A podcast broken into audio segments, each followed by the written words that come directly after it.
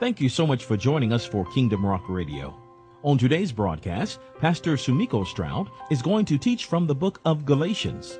Now let's join her in this series entitled Journey Through the Book of Galatians. This is session number six.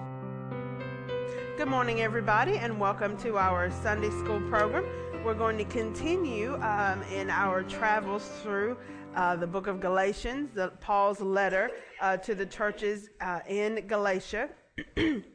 now, we've been talking about liberty, uh, being free from the works of the law, free from the law. Uh, in salvation, we know that our salvation comes uh, through grace. Uh, by faith, our faith in the work of the cross, our faith in Jesus Christ, and so what we, what he has been uh, sort of telling the, the churches here at Galatia is don't be deceived. Don't think that once you have received salvation that you then have to turn back uh, and try to fulfill the law, try to go and do what the law says to do. Because if we are going to keep the law, then we have to keep the entire law, not just the Ten Commandments. We have to keep it all. And there's no point in, and it kind of makes the cross of non effect for us to say, okay, I accept Jesus, but then to turn from what he has given us and go back to trying to do it uh, the way that we were doing it before uh, he came. but some people kind of get a little confused when we start to talk about liberty because then they're thinking, well, if people don't have rules and regulations, there's going to be chaos and they're going to do anything, and then it'll be anything kind of goes. Well, that's not what it is. Our liberty in Christ does not give us a license to sin, but it gives us an opportunity to serve. Because the difference is then that we are doing what we know is right. Uh, because we love him and we want to please him, not because we are afraid that if we don't, we're going to die and go to hell. Now, I mean, there's a difference. And we gave the example before. If you have a married couple and the husband says to the wife, honey, I'm never going to cheat on you because um, adultery is against the law and I don't want to go to jail. Well, that's not as comforting as what he may thought it was going to be, right? I don't want to know that the only reason you're faithful to me is because you fear the consequence of being incarcerated, right? Just like with the Lord, he doesn't want us to serve him because we're afraid that if we don't, we'll spend an eternity you know, outside his presence. It would be better if the husband comes to the wife and says, Because I love you and honor you and respect you, I won't ever be unfaithful to you. And that's the same thing with the Lord. When we serve Him, when we honor Him, when we keep His word, uh, when we do things to please Him, if we do it because we love him and honor him and respect him. There's a whole other level to that. Not because we fear the consequence, but because we sincerely want to do something that brings him joy, that brings him pleasure, because we are so appreciative uh, of what he's done for us. Because remember, sin was the debt that we could not pay no matter how much we tried or what we did, there you know, it's almost like you're trying to juggle, and for every two things you'd keep up in the air, something would fall over here. And we would do our best, you know, to try to do. We, you know, I didn't lie today, I didn't steal today, but then what did I do? I did do something else. So it's like when we're focused on the more you try to do things right, uh, then there was always something that went lacking. Um, so with grace, with this liberty, we realize that we're going to make mistakes, but that's not the end of it. We're going to live life instead of, let me not do this, let me not do that. We're going to live life positively, which is a lot easier to do. Posit- I'm not sure if that E is supposed to be there or not. Positively. Anyway, that may not even actually be a word. But we're going to live life positively instead of looking at what we're going to stop doing we're instead going to focus on what we're going to start doing. And what is that? I'm going to start praising the Lord more. I'm going to start reading the Word more. I'm going to start spending more time in His presence. I'm going to allow the Holy Spirit to work in me. So if my focus every day is getting closer to the Lord, then by default, I'm going to be moving away from those things uh, that I used to do before. So it's much better if we focus on where we're going instead of what we have to get rid of along the way. You'll find that the baggage just kind of falls off. You know? Kind of like if you're in an exercise program, if you're so weight conscious that every day after you exercise, you get on the scale, let me see if I lost a pound, let me see if I lost a pound. You'll get frustrated very quickly because there will be some days that you will actually gain weight. and then you'll just want to throw your hands up all together and just stop. But if instead you focus on, I'm doing this because it's going to make me an overall healthier person, then weight loss is going to be a side effect. When we focus our lives on, I'm going to spend more time with Jesus because I know when I let the Holy Spirit work in me, I become an overall healthier spiritual person, then the weight of sin falls off. It's kind of like a side effect, right? It will happen as long as we're moving toward the Lord. Now, Paul mentions the works of the flesh uh, in chapter 5. and we're going to talk a little bit about that. Uh, now, one thing, though, before we get to that, is that he tells us uh, that we should walk in the Spirit and not fulfill the lust of the flesh. And he also tells us that we need to love one another. We love our neighbors uh, as ourselves. And if we are loving each other, then we don't have to worry about doing wrong to somebody, right? You don't gossip on people that you love, that you love. You don't take from people when you love them. When we are loving each other as ourselves, then that already will set a standard for how we treat one another.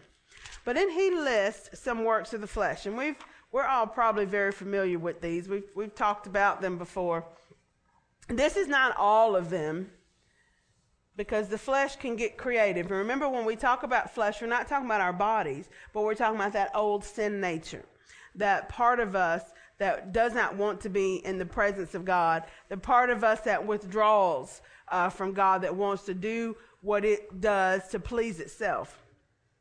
So when we let the old man or the old nature have its have his way, these are some things we end up having to deal with.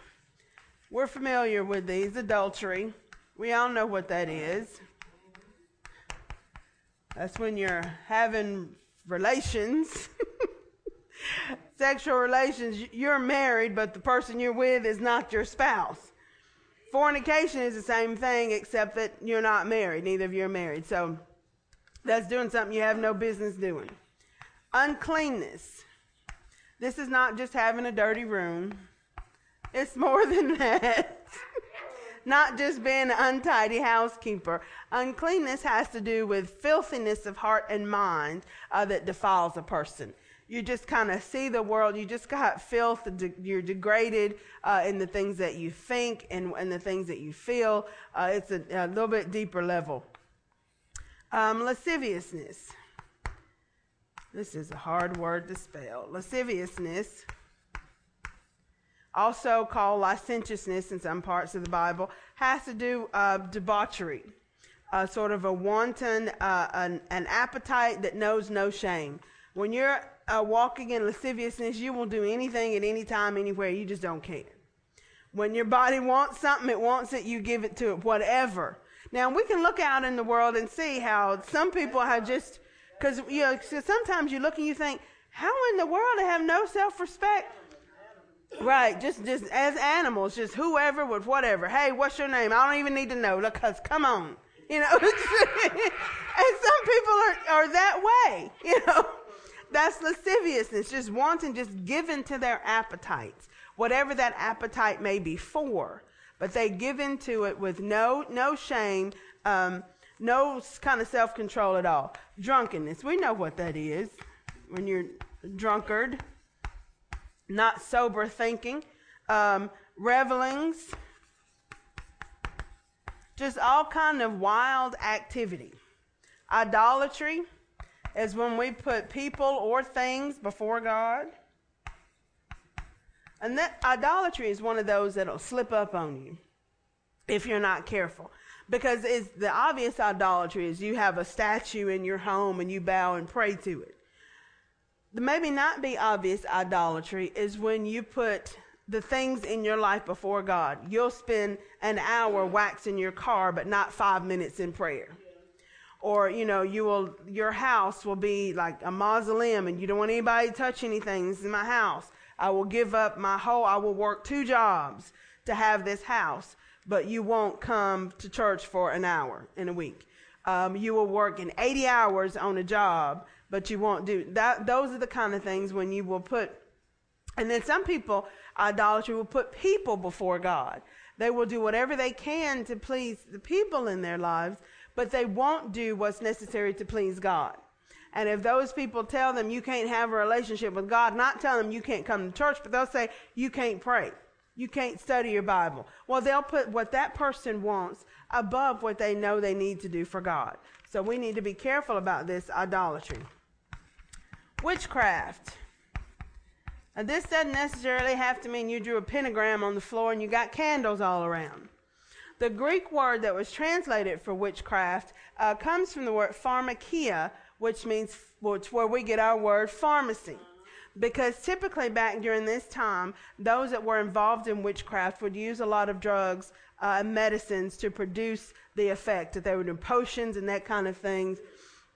Right, and they still do, and we still have to be careful uh, because those things would produce a drunken state uh, where you were not above, you know, not didn't have your wits about you. And if we aren't careful, we can fall into this with our medications. You can have prescription medicine, and if it's too strong for you or you're taking too much, you can walk around in almost like a hallucinogenic state or just sort of like a, you know, a drunken, drugged uh, sort of thing where you really don't know what's going on and don't have control of what's going on in your life. So we have to be careful. Sometimes we will get in our minds uh, what something is, and then we'll think, well, I'm not doing that. I'm not going around casting spells on people. Uh, I'm not going around, you know, with these little chants or incantations. So I can't be involved in witchcraft. But there can be more than that when you're trying to uh, take advantage of people and make them do things the way you want them uh, to do to manipulate people. Um, that can all fall under there. Those are all works of the flesh. Now, the thing that we should notice about them is the works of the flesh are what? They are focused on making me. They're like focused on self. What does self want? I'm not concerned about how this affects somebody else. I'm only focused on me.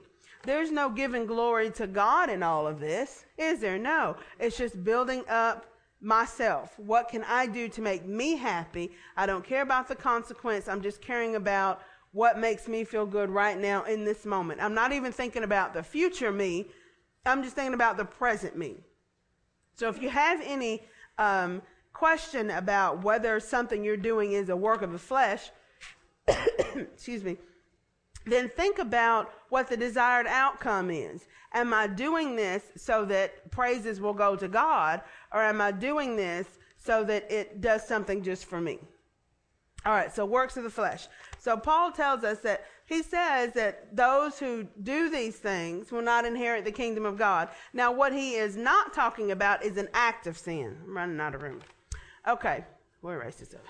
He's not talking about an act of sin because for as long as we are here, we are going to have some acts of sin. We are going to realize that at some point I've spent too much time giving my attention to something other than God or to someone other than God. Maybe I've been uh, slipped into a little idolatry this week. Um, or we may realize that, you know, maybe I've, you know, been, you know, drunken in a drunken, not sober state, not clear thinking state. Maybe I've been taking advantage of people. Maybe I've been manipulative, trying to get people to do what I want them to do. Or maybe I have fallen in some of these other areas. So he's not talking about an act of sin because with, when you have an act of sin, you realize you've done something. There's some remorse there and you're, you're feeling and you're repentant and you go to God and you say, I shouldn't have done that. I know I shouldn't have done that. You know, forgive me. And you try to, you, that's when we get back up and we get back on the path because we will stray off the path because there's all kinds of distractions along the way. And sometimes when we haven't been praying like we should, or, you know, just like in our natural body, if you just go and go and go and go and you don't get enough rest and you don't eat properly, it's not very long where you start to feel cold coming on. It's usually like our first sort of thing. You start to get those cold symptoms and you realize I have been running myself down and now I'm paying the price for it.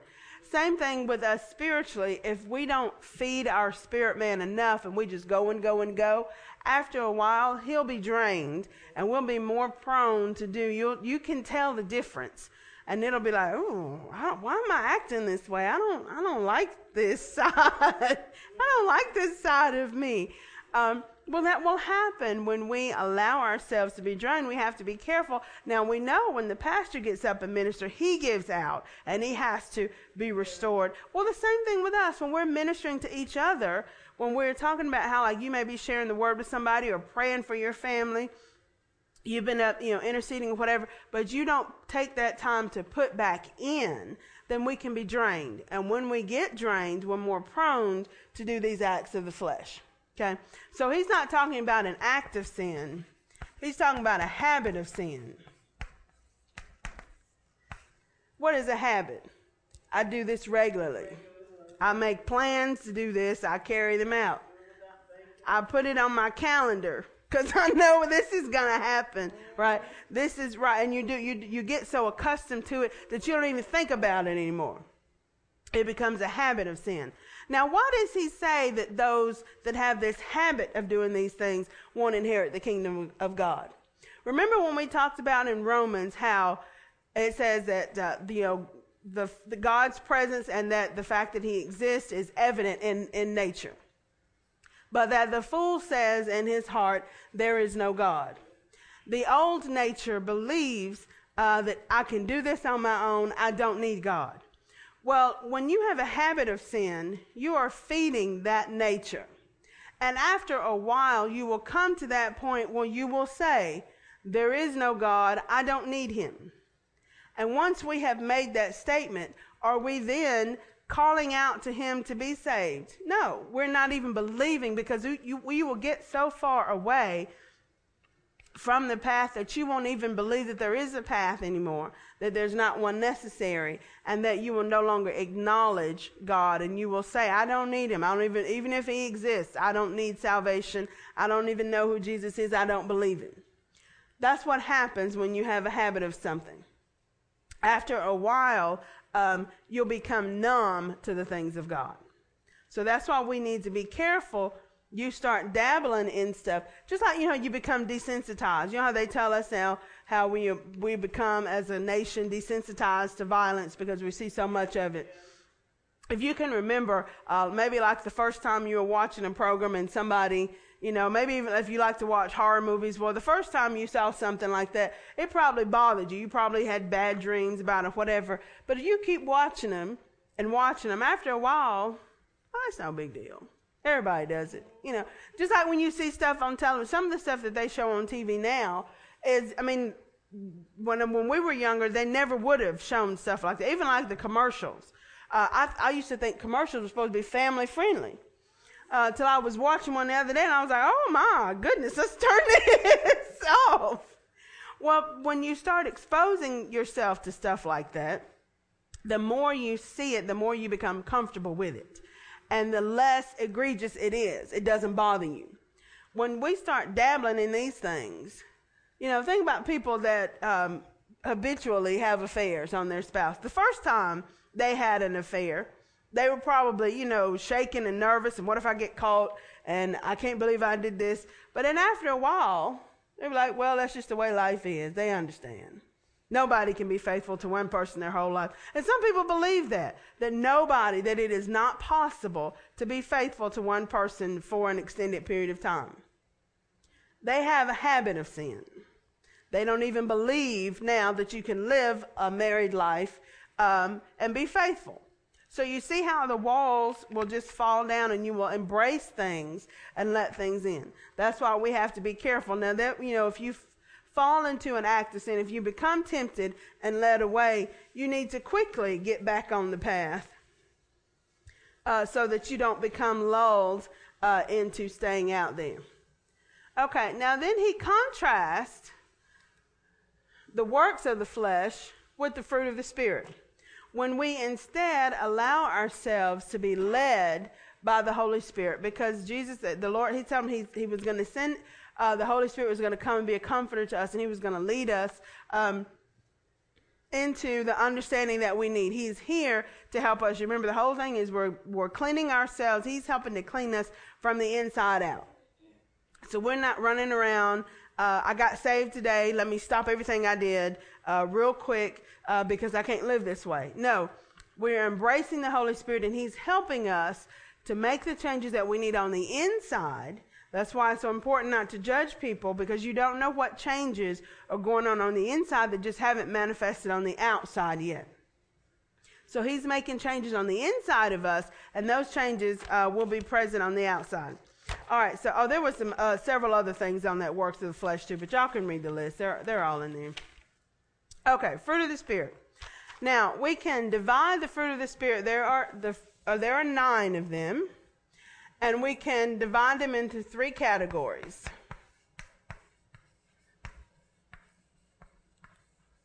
Those that uh, are Godward have us looking uh, to God. The Godward aspect of Christian life are love, joy, and peace.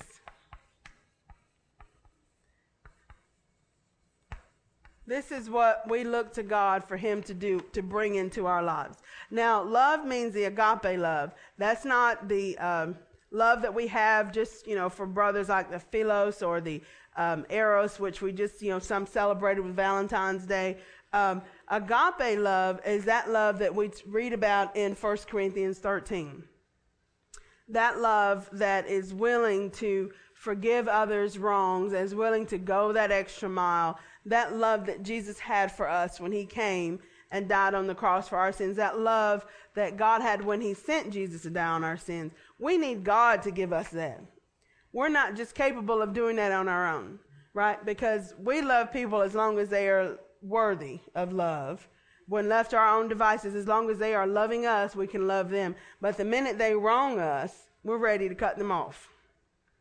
Or the minute they do something we don't like, or they start associating with somebody that we don't like. Have you ever had friends like that? You can be friends with me, but you can't be friends with them. If you're going to be friends with them, you can't. I'm like, really? What?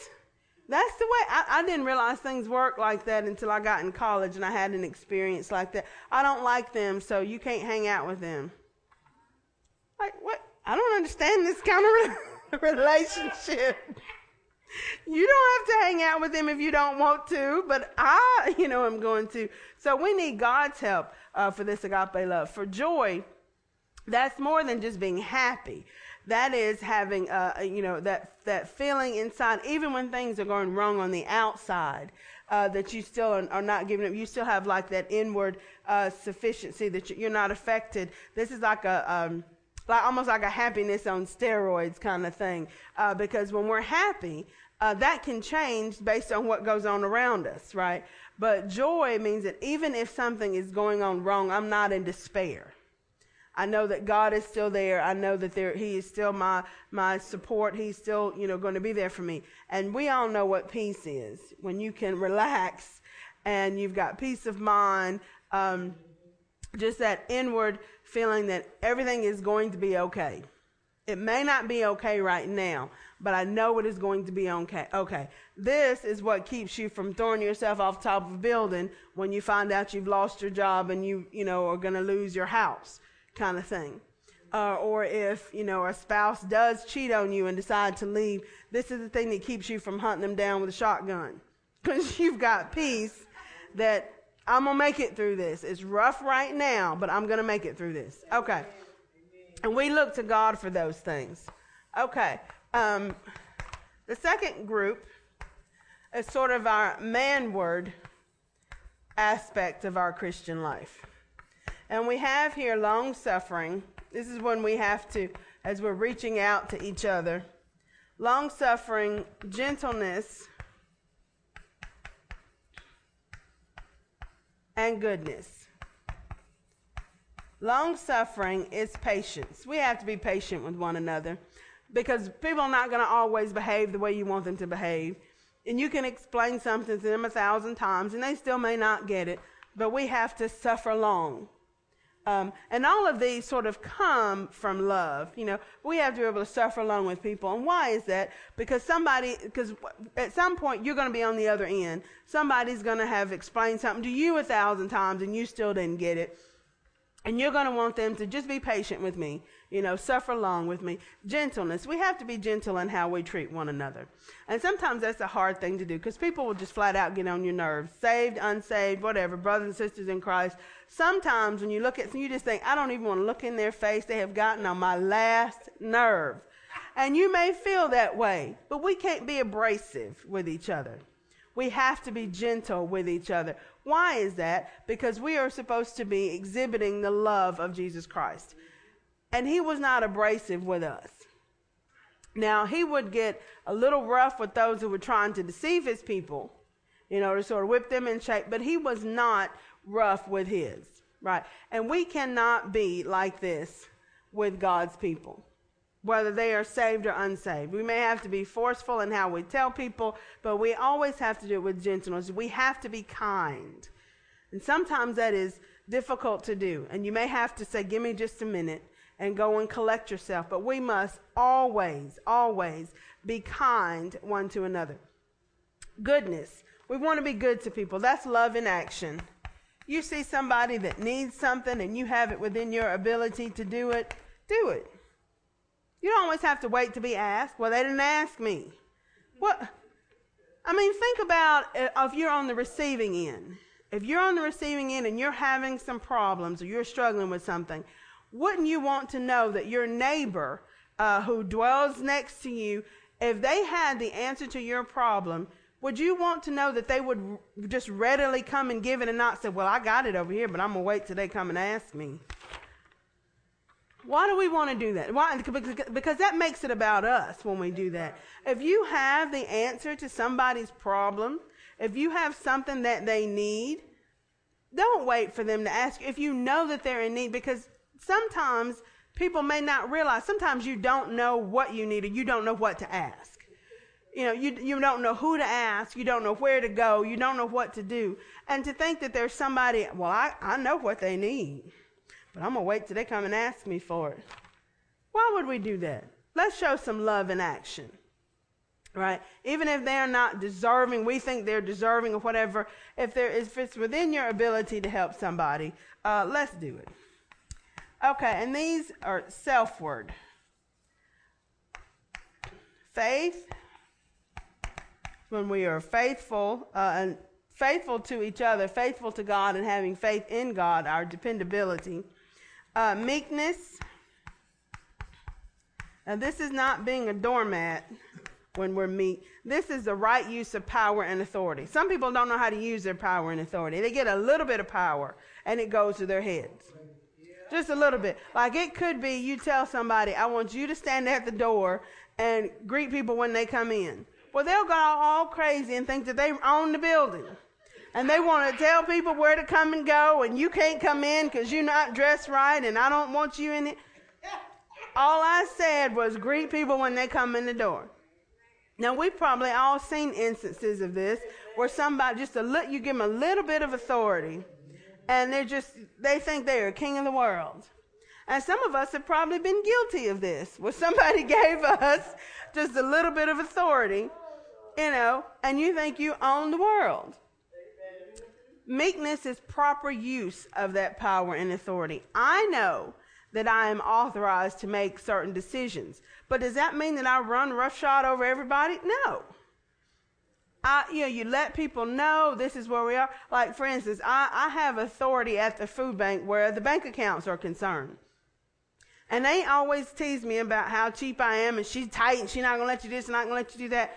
But the fact of the matter is, I know that there are certain bills that have to be paid.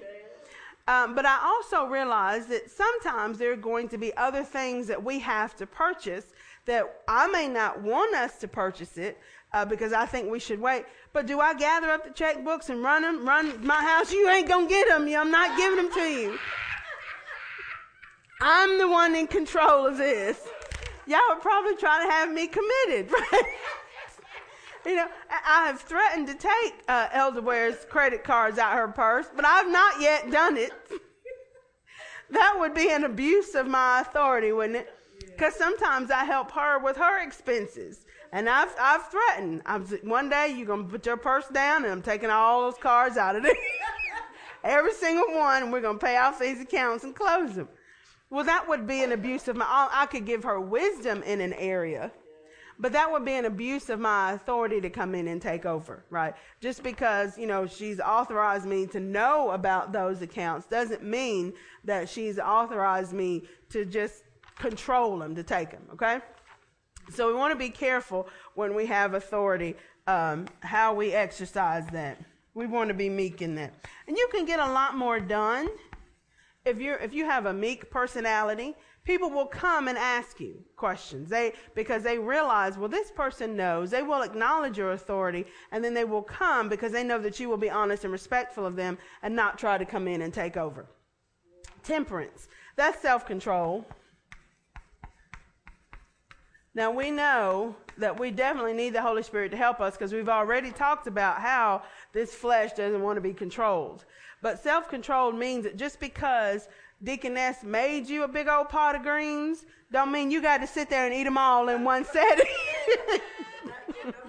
and not share with the rest of us, right? We have to exercise some self control. And what that means is just because I can do some things doesn't mean it's in my best interest to do them. We have to be careful about that. Because you can, you can get, I mean, you can lose self control. You can, you can sit at home one day and just watch TV for, uh, you know, from the sun up to sundown and not do another thing. I would say that that's not exercising some self control. Now, it's good to relax. And sometimes you may want to, you know, have an occasional day off where you just lay about and do nothing. I have no problem with that. The Saturday that I can stay home in my pajamas all day is a good day because they don't come around often. But if I did that all day, every day, there would be some self control lacking in my life, right? And we can go overboard in anything. Uh, it doesn't necessarily mean something that's unhealthy for you. Some people lack control in areas of exercise. Now, I was just dumbfounded when I found out that you could be addicted to going to the gym. I never had that problem. But apparently, there are some people in the world, and it is a very serious thing, where they go for hours a day they're not able to exercise self control on that. There's something that's gotten a hold of them, and they do it to an extreme. And anything to an extreme can become harmful to you. So we want to make sure that we walk in temperance. So those are the fruits of the Spirit. Now, the thing about fruit, uh, now the works of the flesh you have to work at. There's some conniving and some, you know, some things on our part. The fruit of the Spirit, and we've talked about this before. I've never heard a fruit tree grunt and groan in pain as it was trying to produce fruit as long as it's in an atmosphere conducive to its production. Now, not all fruit grows in every place, in every atmosphere. So you got to make sure in order for these fruit to grow in your life, you have to be planted in an atmosphere uh, where the right ingredients are. You know, where the Holy Spirit is able to work in our lives. So if it's, if you're not seeing these fruits, then you may want to ask yourself, am I where the Holy Spirit can nurture these things so they can grow in me. And after, and other than being in the right place, there's nothing else the tree does, is it? As long as it is planted where it can get the proper nutrients, it just exists. And the whole process of, you know, the little flowering and then the, the fruit, and then that fruit falls off, you know, for the benefit of those around it, because that's what this fruit is for, the benefit of those around us. And then it goes through the whole process again. Now, if you see a tree, like my poor little plum tree in my yard, that it started producing less and less fruit, and in the past year or two, it hadn't produced any. Well, is that the tree's fault? Nope. There's something over there that tree is not getting. And if I knew about that sort of thing, I'd go over there and try and figure it out. I pruned it one year, that didn't help. There's something growing on it, I think it's probably diseased. But there and again, other than saying, I sure wish somebody did something about that tree, I haven't done anything. And so it won't unless there's something done to it. Now we can, you know, get in a state where the Holy Spirit is not able to work in us because of what's going on around us. And if we don't allow the Lord to prune us or to help us, then we'll be like my poor little tree just dead. Everything around it, other stuff is living, but that tree, I guess, is just dead. It doesn't produce anything. So if you're not seeing the fruits produced in your life, then you need to pray and say, Lord, what is going on? What's hindering the process? What am I, is there something about my atmosphere uh, that is not conducive to the Holy Spirit producing this fruit in me. Because it's not something that we have to do. I don't have to make it happen. It's not my plum tree. It doesn't have to make it happen. I'm the caretaker for the plum tree. So I'm the one who was supposed to be overlooking to see. So if this fruit is not happening in your life, then we pray and ask the Lord, okay, you're my caretaker. What's going on? You know, have I, am I in the wrong place? Am I doing the wrong things? Am I hindering the Spirit from producing these fruit in my life? Okay, we're out of time and we didn't even get to chapter six. So we will do a little bit of chapter six last uh, next week. We'll we'll cover chapter six and do some reviews. So we'll have to drag this out uh, one more week. I appreciate your patience. All right, thank you guys so much for being a part of our Sunday school program this morning, and you are dismissed. We pray that you are richly blessed by today's message. We would love to connect with you. Just go to our website at kingdomrock.org.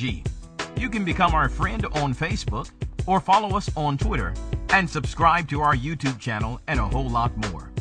Right there at kingdomrock.org. We would love to hear from you. And if you're in the Bremen area, please stop by and join us every Sunday morning. Sunday school is at 9 a.m. and Sunday morning is at 10. Wednesday night we have what's called Hour of Power.